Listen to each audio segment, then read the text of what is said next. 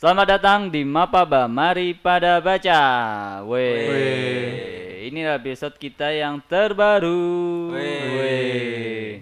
Ayo dong guys, semangat dong guys, lagi puasa nih. Oh, ayo, gila, ayo, gila, ayo, gila, semangat, gila. Gue nih pakai baju tadi gua awal nyampe gua kira baju Perindo ini. Astagfirullah. Ternyata Askrindo Insurance. Askrindo. Tempat kerja link baru ya, Des? ya? Iya, alhamdulillah. Gila, gila, Iya, gila. Gondes nih kerja udah di perusahaan yang udah berdiri 48 tahun loh. Iya, Askrindo ini PT apa, Des? PT asuransi dia bergerak. ini kalau kita nyebutin ini gak sih? Oke. usah. Ini kita rekaman pertama ya ketika bulan Ramadan. Bulan yang penuh berkah. Lah bukannya kemarin Bukannya kita kemarin rekaman. ini. Oh enggak, enggak. Enggak. Terawih kemarin Enggak. sebelum Oh, iya. sebelum terawih, malam Sebelum pertama terawih. malam pertama Iya. terawih, sekarang bulan Sekarang adalah Ramadan. Pertama kalinya rekaman di bulan puasa. Iya. Udah Benar. berkali-kali lah tahun lalu tahun lalu kan juga. Mm-mm. Oh iya iya. Es tehnya dong Des itu. Ah, iya lagi. Ah, Mana keringetan lagi esnya? Kok bisa esnya keringetan? mana sih lo? Kan dia dingin loh, kok keringetan? Oke oke oke. Kita bahas buku apa nih? Killing Commandant Thor Yang jilid dua ya, yang jilid dua kan yang pertama udah. Iya. Ah. Ini ini aja sih menunaikan kewajiban aja ya. Udah bahas pertama nanggung gitu ya. Tapi Ah. kita emang sering kayak gitu tahu beberapa buku kita bahas emang, pertama emang. dulu kita janji bahas ngebahas lagi. ini ya apa Homo tetralogi Deus. tetralogi buru sampai habis Oh kan. iya, cuma sampai anak semua bangsa homo dua. homo deus juga kan No Deus. Sama gue juga ada tuh satu buku yang apa? Eh, Divergent, Divergent. iya oh, iya lu tuh kita udah lama banget ya nggak bahas buku ini ya buku non fiksi ya Ah, parah Iya, biografi benar-benar. Udah lama. Biografi, banget kita ya kemarin hari udah Kartini iya, lagi ya. kita cerpen terus cerpen novel Cerpen, ya kan Novel. Fiksi, Oh. fiksi, fiksi. Iya ya kemarin hari Kartini cuy. Kita ucapkan selamat hari Kartini juga untuk perempuan-perempuan Kartini. Indonesia. Asik. Dan selamat atas keberhasilannya ya setelah 10 tahun memperjuangkan undang-undang RUU. TPKS iya. akhirnya disahkan. Oleh Iya, PKS. hanya ada hanya ada satu partai yang menolak ya iya benar. sesuai nama RUU-nya PKS. Oke, ini kita rekaman dalam kondisi Ramadan ketika eh, MU kalah 4-0 dari Liverpool Ya. dan Real Madrid akan menjuarai Liga Champions Iya, nggak sih? dengan ini apa? enggak. Jadi eh, dalam 10 kali game terakhir Liverpool MU tuh di Anfield agregatnya 29-2. Hmm. Uh, gila, anjing gila. dua. Iya. Dan yang pas ngegolin dua itu menang atau kalah? Ya kalah lah. Emang MU bisa menang sekarang? Ya. Eh kayaknya selama masih ada Harry Maguire. Harry Maguire hari yang terlucu Iya, di Sampai dalam tujuh hari itu aja yang gak ngikutin bola dia tau Maguire ya. iya Gila. karena lucu banget Dia lewat di timeline Instagram gue mulu tuh anjing Harry Ya, oke. Maguire. Kita akan bahas bahasa basi 10 menit. terus killingnya 5 menit ya. Iya. Killing 5 menit. Tapi kocak banget sih Harry Maguire anjing sumpah. Kenapa MU selalu punya pemain kayak gitu ya? Sebelumnya Fellaini. Sekarang Harry Maguire. karena ini aja di era-era kehancurannya aja. Ada ada ada aja kan yang perlu disalahin kan Iya, kalau iya. misalkan lagi kayak Iya, gitu. iya. Iya iya, tapi kocak cuy. Emang bener Tapi kan iya, nendang lucu. Pogba. Air-air ini air-air ini dia emang lucu beneran sih menurut gua. dari Masanya tujuh dia kapten. soalnya soalnya kalau lu nonton dia di timnas Inggris bagus bagus banget Oh, iya. Oh, bagus iya. banget dia tuh gua aja Oh, sempet iya. yang anjir nih keren banget Maguire Oh iya. pas di sekarang sekarang dan kayaknya terlalu over bullying aja sih menurut gua sampai Sebenarnya- diancam loh dia loh Iya, sebenarnya tuh dia bagus gitu. Bisa dibeli sama apa MU dari Leicester ya bagus dia. itu jujur-jujur aja bagus dia Kenapa bagus. Cuma ya? sekarang entah kenapa kenapa nggak dia disiratin aja gitu loh. Eh, setahun.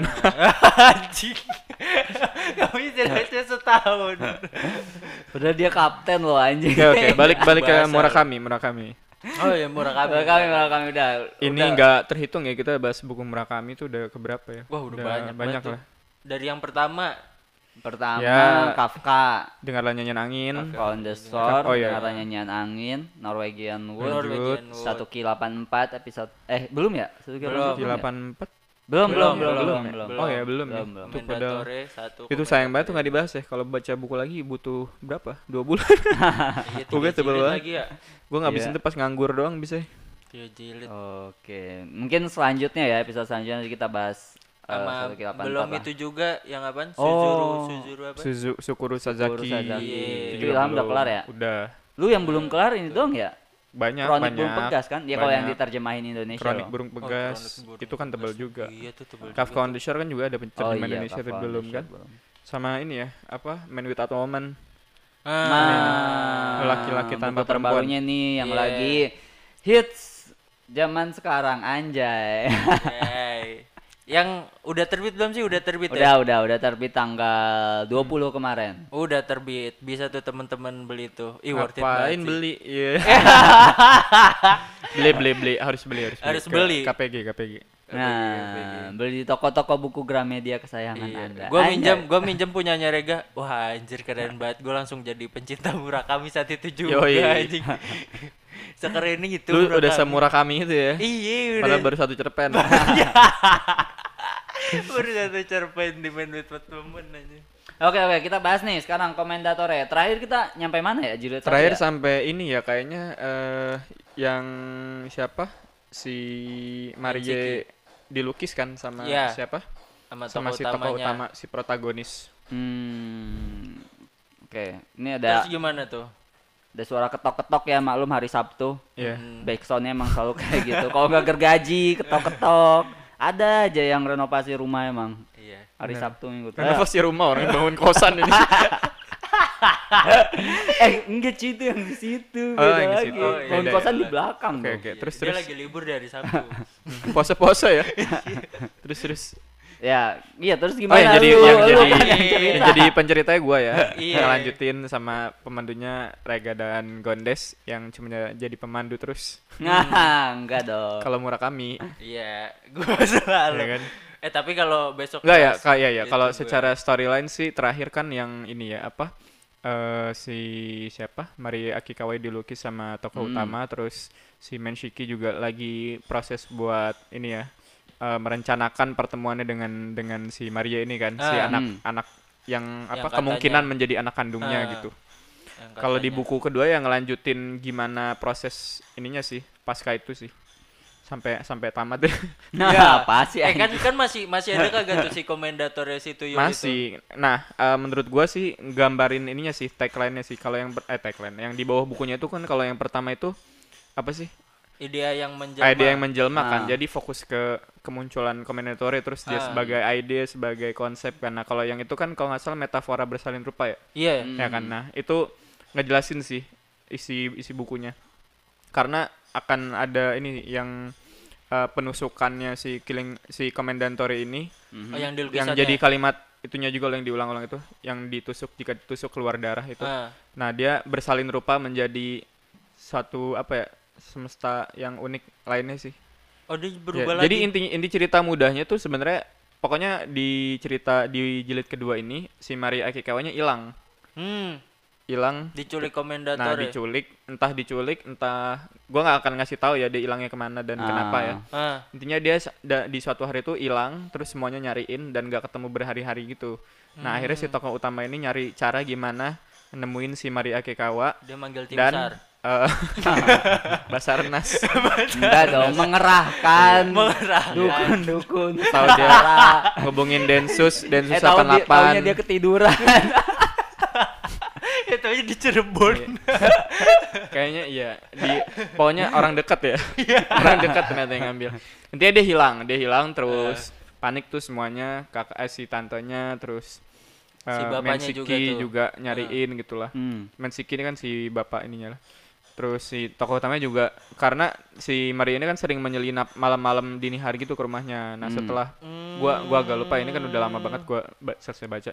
Jadi eh dikirain tuh kayak pas lagi ke rumahnya gitu hilang. Ternyata pas eh, besokannya dia sekolah nah dia izin gitu. Pas siang-siang dia balik duluan. Ah. izin balik duluan.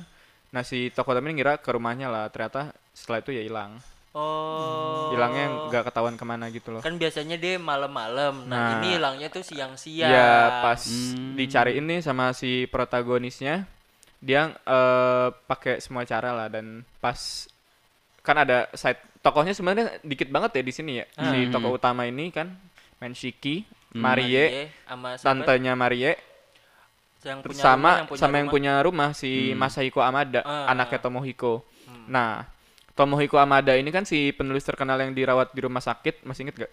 Iya. Iya, kan? iya, iya. Nah, Pelukis bukannya? Iya, yang pelukis terkenal Iya. itu. Nah, si Tomohiko ini lagi dirawat di rumah sakit. Nah, singkat cerita dijenguk sama tokoh utama. Nah, tokoh utama akhirnya ketemu lagi sama Commendatory di sini. Oh. Eh, apa yang yang jadi yang jadi apa eh, plotnya tuh di situ sih menurut gua. Ketika nggak si Commendatory emang sering udah udah jarang muncul lah. Nah, tapi pas dia jenguk ke rumah sakit, jenguk sini, dia ngikut gitu dari mobil. Terus, nah pas ada suatu waktu pas dia, dia kan ngejenguknya berdua ya, si tokoh utama sama Masahiko si Hmm. anaknya. Anaknya, nah iya. Masahiko tuh ada telepon kerjaan gitu dan lama akhirnya dia dapat kesempatan ngobrol sama si Tomohiko ini walaupun Tomohiko udah stroke ya udah nggak bisa Iya. ngomong kan Eh, akhirnya di situ muncul si siapa Komendantore dan sejak itu si tokoh utama juga hilang Oh. Juga hilang. Lah terus nyeritain apa nih novel? Nyeritain siapa? Terus nah metafora yang metafora yang bersalin rupa itu adalah penjelasan di di kejadian yang ini kejadian yang di rumah sakit itu. Oh, Jadi yang Nah, dicerit si- nah intinya beberapa hari kemudian eh, keduanya tuh muncul. Keduanya ketemu. Maria dan tokoh nah utama. lewat lewat jalan si komendator itu. Nah pokoknya di di ruang rumah sakit itu si tokoh utama harus membunuh komendantore Ah, pakai pisau kecil yang ada di di situ pisau pisau apa ya kalau nggak salah gue lupa ya. buah. intinya Pisau mu- harus nusuk di situ biar Maria Kekawa ketemu balik. eh, biar balik nah penjelasannya kan nggak bisa dijelasin Iya, nanti iya, iya. gimana cara menjelaskan ya kan Iya. nah setelah nusuk itu terus kayak muncul si muka panjang ini ini sering diulang juga sih si muka panjang ini tokonya nah terus dia masuk ke dunia yang gelap gitu Hmm. kayak ada pintunya gitu terus masuk ter terperangkap di di dunia itu tiba-tiba pokoknya si tokoh utama udah ada di ruang bawah tanah yang keluarnya si Commendator iya, itu iya, iya. Oh, si aneh yang banget lonceng, kan yang lonceng. Iya, yang ada Yang lonceng itu itu. Padahal ya. tadinya di rumah sakit kan. tadi di rumah sakit nah kan aneh banget kan di rumah tadinya di rumah sakit terus Eh. hilang berhari-hari nah Muncul-muncul munculnya di gitu. situ. Wah, ya gila. kan? nah si Masaiko kan juga kaget. Rega bingung. si Masaiko Nah, gua si Masaiko gua kan juga kaget kan? Eh, terus kayak ini mana nih teman gue gue tinggal teleponan hilang aja. nah pas dia ngecek CCTV semuanya nanya perawat nggak ada nggak ada tanda-tanda si ini pulang duluan. Makanya jadi bingung kan. Tapi berarti selama si siapa tokoh utama ini hilang itu eh, ceritanya gimana tuh? Berlanjut aja. Eh ya berlanjut ngeceritain si tokoh utamanya di alam itu, Oh, alam, alam ya, metafora barzah. itu. kira kayak, Barzakh kayak, kayak model mati suri gitu. Enggak, enggak mati suri. Jadi dia berasa Jadi intinya dia 12 dia tuh per- gitu. dia tuh perbuatannya yang ngarahin ke situ intinya Commendator itu bisa bisa menolong Mari Marie untuk menemukan Marie. Caranya adalah dengan membunuhku.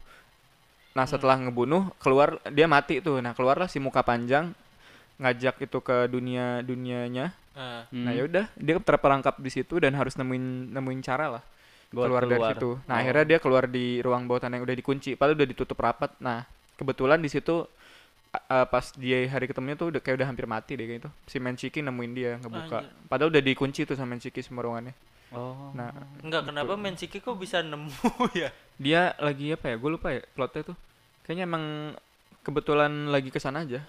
Terus kayak ada suara-suara gitu kan. Mensiki ini penuh dengan kebetulan dalam Iya, iya. orangnya deh. Mhm. emang gimana ya kalau lu udah baca buku Murakami yang pertama kedua ketiga tuh lu akan gimana ya ketika baca nih bahkan lu nggak tahu nih siapa yang nulis kayak lu tahu itu Murakami nulis deh Eh, kayak gaya penulisnya khas banget gitu loh kayak di Mhm. tokoh-tokohnya juga Menchiki tuh khas banget Murakami menurut gua kayak nih ngegambarin apa ya cara Bacaannya. penulisannya Ah. gitu kok ke keunikannya sama Hmm. Kalau lu apa ya eh, eh, ini memperhatikan kan hampir semua tokoh utama menurut gua sama anjir karakternya orang yang melankolik gitu iya, yang enggak yang yang iya kesepian terus dia nggak punya cita-cita apa pun gitu Iya. loh ya biasa aja orang Ah, biasa iya, aja iya. kan ya kayak gitulah Hmm. ceritanya Tapi gue mau Intinya- nanya. intinya cerita singkatnya jilid kedua itu Oh, gue mau nanya. Ini itu kan berarti eh, garis besar isi bukunya ya. Ah. Nah sekarang mungkin kita keluar sedikit dari bukunya. Gue penasaran. Jadi kemarin itu kan emang ada acara ini ya live Hmm, sama hmm, Buri Beka Oka Ota Ya. dan dia tuh nyeritain eh, salah satu khas dari Murakami itu dia selalu punya tokoh perempuan yang Hmm, gila gitu. iya, iya. Kalau di buku ini ada nggak tokoh perempuan gila itu? Ya. Marie gila nggak Marie? Marie enggak sih tapi emang apa ya eh, cenderung ada ada setiap novel sih Marie ini kan tokoh yang apa ya agak pendiam terus pinter gitu ya Iya. diem pinter dan eh berhubungan selalu berhubungan sama seksual kan intinya Iya. selalu ada dialog Iya, yang- iya, selalu iya, dia iya. dialog yang diulang dari Maria itu dia bilang aku pengen ngelihat dadaku besar gitu Ah. kan dia masih kecil kan dadaku tuh kecil aku nggak pede gitu nanti aku pengen dewasa untuk untuk bisa menumbuhkan ini dadaku yang besar diulang terus itu tuh berkali-kali gitu kalau pertanyaan cewek yang gila siapa ya hmm, Ya mungkin itu udah cukup gila. ya itu sih? cukup gila juga sih ya kan Tan- Ya kita nggak bakal ada menemukan ada yang perempuan yang seperti itu dan ada kayak khas-khas gimana ya kayak eh, tentang buku misalnya kayak Ah. si tantenya yang si Soko Akikawa ini kan dia dia emang pembaca buku yang rajin gitu loh jadi pas Ah. nemenin si Marie ngelukis dia tuh selalu baca buku Hmm. nah si Mensiki akhirnya ketemu lah sama Mensiki sama eh enggak ketemu sama tokoh utamanya kan di situ Nah, nah tokoh utamanya tuh nanya gitu lu lagi baca buku apa Ah. ya kan terus di dijawab nih sama si tantenya "Eh, maaf aku selalu punya kebiasaan kalau lagi baca buku nggak pernah ngasih tahu baca buku apa karena kalau aku kasih tahu aku nggak bakal ngelanjutin buku itu itu kan ya nah Aneh. itu sering banget keluar di Murakami tahu Padahal judul doang. Iya. Nanya judul doang. nanti kalau aku sudah selesai aku akan senang hati memberitahu judulnya Kenapa ya? ya kan atau yang kayak di buku-buku gue lupa deh kayak denger lah nyanyian angin ya yang Hmm. tokohnya tuh nggak mau baca buku sebelum penulisnya mati kan oh gua ya kan ada ya? ya ada dengar nyanyian angin Nggak nggak inget gua. atau di buku mana ya gue lupa, gue lupa deh Bukan gitu. pokoknya ada kali. lupa lupa lupa pokoknya ada khas tentang buku gitu loh kayak pantangan-pantangan gitu loh kalau lu Ah, perhatiin ya ah. selain ini ya yang keluar selalu apa musik klasik Iya Oh, iya iya. iya. referensi Yes, referensi barat gitu Rekomendasi itu selalu buku. keluar kan. nah yang kayak gitu-gitu tuh menurut gua kayak Film. ada lagi yang kayak dia mereka cerita sendiri kan kayak dulu mungkin kalau lu nggak tahu Murakami suka ngarang kayak gitu kan wah ini bener nih kayaknya dia ngomongin Immanuel Kant gitu di situ Oh, kayak Immanuel Kant iya, tuh adalah iya, orang iya. yang orang yang uh, telaten dan Filsuf. selalu mengulangi kegiatan-kegiatannya Iya. ya kan di Iya. di direka di situ ah anjir nih bohong ya kan Hahaha. sering banget tuh dia ngeluarin tokoh-tokoh Immanuel Kant kayak gini terus Iya, Kafka iya, kayak iya, gini iya, kan Iya iya. padahal itu cuma highlightnya dia doang kan Anjir gila ya orang-orang yang yang pembaca awam yang nggak nggak kenal nggak sama tahu. Murakami pasti Langsung kayak mengimani aja. langsung mengutip anjing. Iya, iya, iya. Cuma kalau yang di Killing ini sih emang menurut gua cukup tebal dan temponya kayaknya ini yang paling lambat yang gua baca ya. Hmm. Kayak Eh, eh kalau yang di jilid satu kan lu kayak pengen ini komendatornya akan jadi apa nih cerita akan jadi apa kan nggak tahu ya. Ah. eh, Terus yang di jilid dua agak ada kejutan yang cukup menegangkan lah yang ketika dia nusuk si komendantore ini oh. dan akhirnya mati kan. Eh, eh tapi kan yang yang di jilid satu kan tujuannya dia ke pulau ke rumah temennya itu kan gara-gara healing kan, healing dari istrinya. Oh, kan? iya, iya, Ya iya. terus yang di jilid dua itu Ah, gimana tuh? itu nggak apa-apa kali ya gue ceritain ya. Ah, intinya kan is, eh, dia tuh ini ya eh ini juga khas Murakami banget menurut gua ceritanya tuh kayak eh gimana ya nggak nggak pernah jelas gitu nggak pernah nggak pernah pasti kayak ngegantung aja Nggak gitu pernah ending. nggak pernah yang kayak ya gue cerai terus gue marah banget sama istri gue enggak gitu gitu gue Ah, berantem banget nggak iya, bisa iya. ini nggak Oh bisa ya iya kan iya kayak iya iya. ya udah si tokoh utama ini pasti bakal kayak nerima-nerima aja gitu Iya, kayak iya, menjalani iya, hidup iya. dengan biasa-biasa aja kalau lu pilih itu ya udah gitu eh, nah menurut gue di sini juga oh, khas kurang lebih kayak gitu sih Si paling khas. Iya. si paling khas. Padahal baru baca satu buku anjing. si kayak paling khas. nggak pernah ada tindakan si tokoh utama yang bener-bener mengagetkan gitu yang drama banget ngerti gak sih Iya, kayak iya. ya udah jalan aja gitu ya udah biasa aja Kayak gitu. ditanyain dan "Eh, kita putus ya," misalnya jawabannya, kayak "Iya, nggak apa-apa," si gitu. mantannya ini kan Ah. akhirnya seling kan selingkuh kan Hmm. selingkuh terus selingkuhnya ternyata sama temennya si Masahiko ternyata yang ngenalin sama ini Masahiko secara Oh. tidak sengaja Oh, jadi teman anjing. teman kantornya Temennya Masa nah temen, makanya anjir. Masahiko tuh nggak pernah cerita selingkuhnya sama siapa karena dia Ah. dia tuh mikir gitu loh berkali-kali ntar gue disalahin Nah akhirnya diceritain dan tokohnya juga biasa aja anjir. Oh. Maafin aja gitu. Apa gua gua malah penasaran apa itu emang ciri khas orang Jepang ya? Maksud gua Eh, iya, ya. ngambil dari bukan emang sikap mungkin ya, mungkin emang Hmm. rata-rata sikap orang Jepang kayak gitu kan dia workaholic ya. Kita Iya, tahu iya. apa stereotip orang Jepang kan workaholic ya yang fokusnya itu sama pekerjaan Iya, iya. dan tidak tahu mementingkan Hmm, masalah iya, iya. apa asmara gitu. Mungkin ya. Terus ya udah kan kerja. akhirnya dia cerita itulah. eh, dia ketemu di di tempat kerja ternyata ngenalin gitulah. Hmm. Terus ya udah kan istrinya hamil tuh, hamil sama si orang ini. Hmm. Udah fix banget hamil sama orang ini karena dia udah nggak ngelakuin itu sama si tokoh utama Berbulan-bulan. berbulan-bulan. Hmm. Nah, udah ceri- eh, selesai cerita Maria Kiko ketemu terus di endingnya tuh ketemu lagi sama istrinya dan rujuk Hah? Ah, CLBK. ya udah rujuk aja kayak kan dia lagi nanda proses surat cerai kan cuma nggak di ternyata sama si istrinya nggak diurus-urus ke pengadilan dibiarin aja nah yang anehnya juga si mantannya kan kan dia hamil dari si selingkuhannya kan Ah, nah selingkuhannya ini juga orang yang mapan banget gitu loh mapan Ah. masih muda kaya Ah. gitu jadi tinggal nikah tapi nggak mau istrinya tuh mau mantan istrinya maunya ngurus si anak ini sendirian kan aneh motifnya iya. akhirnya ya udah balik terus eh, bersilaturahim lagi ya ketemu lagi terus dengan kayak gampangnya pal- apa kita balikan ya balikan Lah si bentar, kalau kalau si Maria itu kan lu bilang kemungkinan anaknya si Mensiki. Mensiki. Oh Mensiki. akhirnya Mensiki nggak nggak mau ini nggak mau nggak mau ini apa ya udah dibiarin aja Nggak ngurusin. nggak mau Oh. membiarkan pikiran dia itu eh ini ya mendapatkan jawaban gitu jadi dibiarin terus Oh, pertanyaan dibiarin. aja Oh. Nah, anjir, gila ya. Emang- Tapi itu agak agak nyambung-nyambung sama beberapa cerpen di laki-laki dan perempuan ya. Iya, ya iya. jadi jadi dulu lah Iya, iya, iya, iya, iya. lah.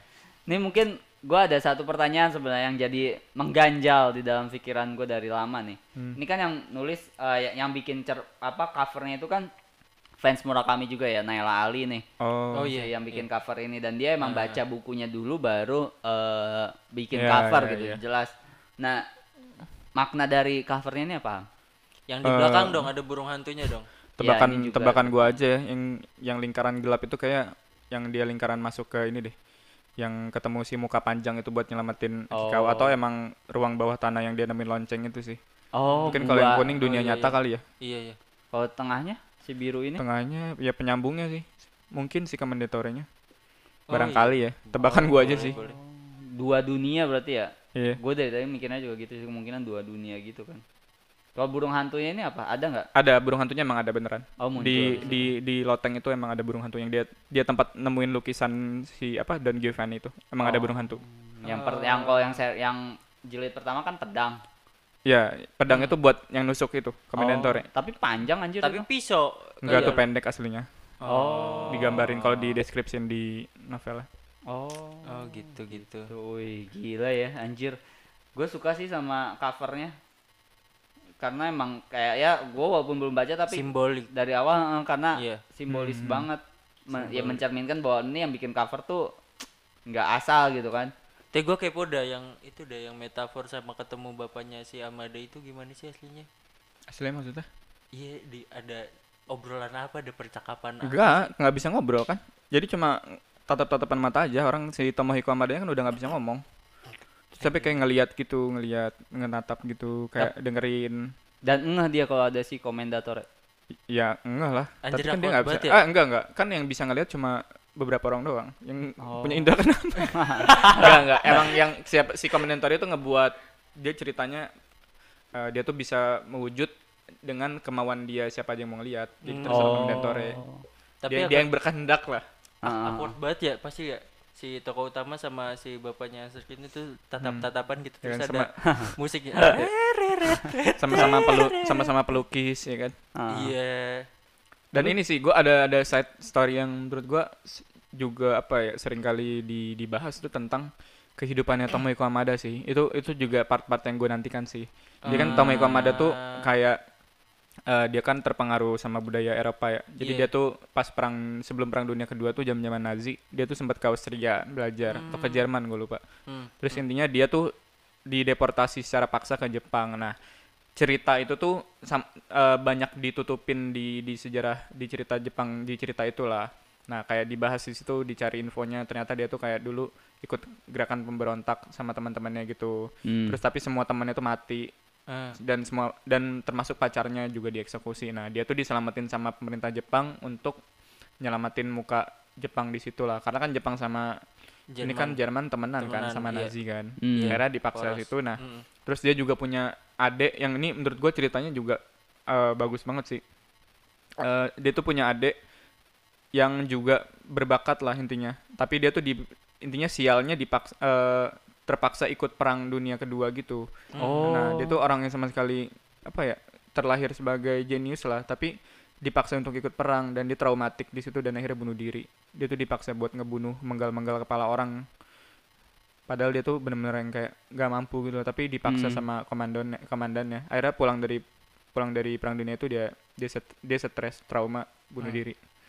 Ya, untungnya Nah cerita-cerita itu menurut gue juga apa ya gue selalu menantikan si part-part itu Hmm. itu ada kayaknya ada hubungannya Hiko. sama Hitler dah yang dia Hitler kan pengen jadi pelukis terus ditolak terus jadinya iya kan Ini ini ya. ada ada sangkut itu kan pautnya perandai-perandaian ya Iya. sering ada di ini di metafor metafor gitu itu sih udah Gila, gila. cukup terus cukup ngebahas lukisannya lagi nggak apa asal usulnya gimana lukisannya Eh, dah? ya itu ngegambarin yang lukisannya kan yang penusukan juga kan ah ya iya kan sama di sini ditusuk juga Ah. terus ada si muka panjang yang ngeliat juga Hmm, oh iya Iya deh kan? Ah, ah. sama sama ceritanya Oh. oh, ada yang diulang-ulang lagi ini juga ya yang eh, ada eh, tokoh dia kan selain ngelukis Marie dia tuh ngelukis eh Gue tau tuh nama panjangnya Marie. Maria Uzawa kan Yelah, dia ngelukis yelah, puasa lelaki, lelaki dengan Subaru Forester putih wah itu diulang-ulang terus itu juga tuh siapa sih Subaru intinya Forester? pas dia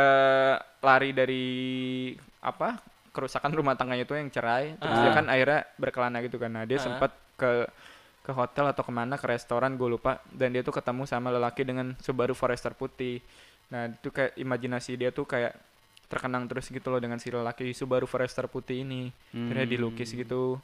Dan jadi jadi lukisan yang yang cukup ini juga lah. Apa ya ma- masterpiece-nya dia lah. Oh dibikin ya potret lelaki. tuh? Pokoknya dibahas terus tuh si lelaki Subaru Forester putih tuh. Gue sampai apa lah kayak dia ngefans banget iya ya. iya. Padahal Ayo, itu itu khas itu Tapi khas iya, banget, ha- khas ha- banget juga Has tuh. Murakami itu selalu mengulang ad- ada Iya. ada sat- satu kalimat yang selalu dia ulang-ulang. bener-bener Hmm. Oke oke, udah cukup kayaknya ya. cukup Iya, iya, cukup cukup, Udah cukup, lumayan cukup, lama cukup. nih kita udah bahas buku Membunuh Komendatore. Kalau kelamaan udah berapa ya bakal udah berapa padahal gue bilang 10 menit doang 26 menit. Oke, kalau kelamaan semua isi cerita bakal dibahas Benar, sama benar. Ilham. Seperti biasa, pertanyaan terakhir dari Mari Pada Baca, kasih rating buku ini dan kenapa kita harus baca buku ini? 8 sih kalau gue ya 8. 8 8 Hmm. Kenapa kita harus baca buku ini? kenapa ya ini aja sih apa membunuh waktu aja membunuh waktu dengan membaca membunuh komendantore asik Nganjutin jilid Tuh. satu juga sih. ya ini sih buat buat ini sih ya buat apa fans fansnya Murakami ya Ah, ini ah. buku yang tidak bisa dilewatkan lah kalau bukan fans juga Iya. untuk apa ya ya untuk ini ya lari dari lari dari dunia aja sih kan membaca fiksi kayak tujuannya itu sih Iya. Lari dari Eh, dunia gua- terus masuk ke semestanya Murakami yang Ah. Aneh absurd melankolis sedih kan Hmm. Gue ada satu pertanyaan lagi deh. Ini kalau lu bandingin nih, eh kalau lu, lu kan udah lumayan banyak kan baca Murakami. Lu Dikit, urutin deh dari dari buku-buku itu. janganlah nanti kita Nggak, belum belum banyak ya. kan belum baca semuanya Iya kan subjektif, kalau boy. diurutin jadi selama selama ini deh kan Nah. besok bisa berubah lagi Benar. Janganlah rahasia itu Eh ya, ya udah ya udah. Oke kalau gitu terima kasih yang sudah mendengarkan dari awal sampai akhir. dari tengah sampai akhir yang tidak mendengarkan sama sekali Terima kasih, selamat membaca. Selamat selamat mendengarkan. mendengarkan dadah